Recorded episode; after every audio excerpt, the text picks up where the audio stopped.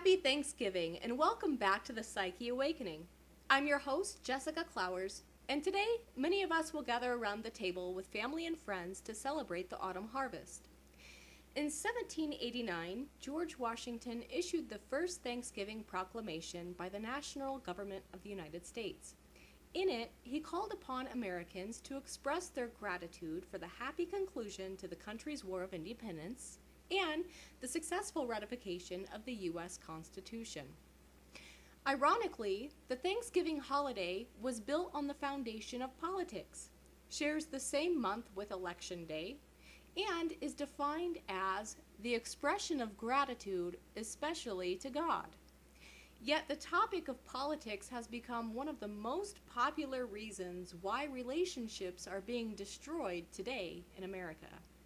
It is also the number one topic on the list of things that you should never discuss at Thanksgiving dinner, according to the Reader's Digest. The topic of politics today is much different than it was 20 years ago. No one used to care if Uncle Joe identified himself as Republican or Democrat. But today, many Uncle Joes around the country are being shunned from the family only because of his political beliefs. Family members are accusing Uncle Joe of being a baby killer if he is Democrat, or a racist anti feminist if he is Republican. As a nation, we have used politics as an excuse to create our own divide. Those who are busy stereotyping the opposite party are failing to realize they are becoming a part of the problem and not a part of the solution and the media has done a fabulous job at infecting our country with this hate. Just for today, I ask that you put all your judgments and stereotypes aside. Challenge yourself to find every reason to be grateful, even for those unpleasant family members who you would prefer not to mingle with. There is something good about everyone, whether you can see it or not.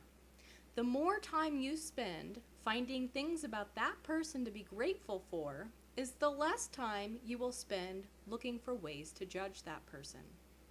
We all have that one family member or multiple family members who we would prefer not be in the company of for any number of reasons.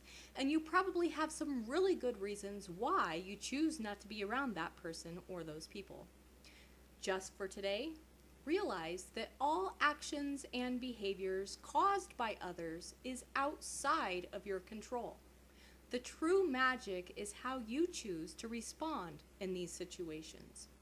You can choose to respond in a positive or negative manner, or you can choose not to respond at all. Keep in mind, those who speak poorly of others are already down. There is no reason to bring them down any further, especially during the holiday season. A simple act of kindness might alter their consciousness and shine a light on some of their darkest situations. We aren't always privileged to information as to why an individual is expressing negative thoughts and emotions, and truthfully, it is absolutely none of our business. So, if someone is less than pleasant to you today, don't absorb their energy because it is not your energy and their problems are not your problems. If you choose to engage, then engage with love, kindness, and support. And if you can't do that, maybe you should not engage at all. If your engagement is not welcome, then disengage and be grateful that their situation is not your situation.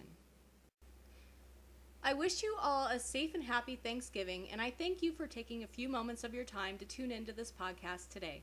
This is a very busy time of year for me, so I will be taking a few weeks off to focus on giving back to my community but I will return later in December for some final thoughts to conclude 2019. If you have not done so already, head to my website at psycheawakening.com for some fabulous Black Friday sales on most products with free shipping on selected items through November 30th. Follow me on Facebook at facebook.com forward slash Sonoran Souls and on Twitter and Instagram at Psyche Awakening.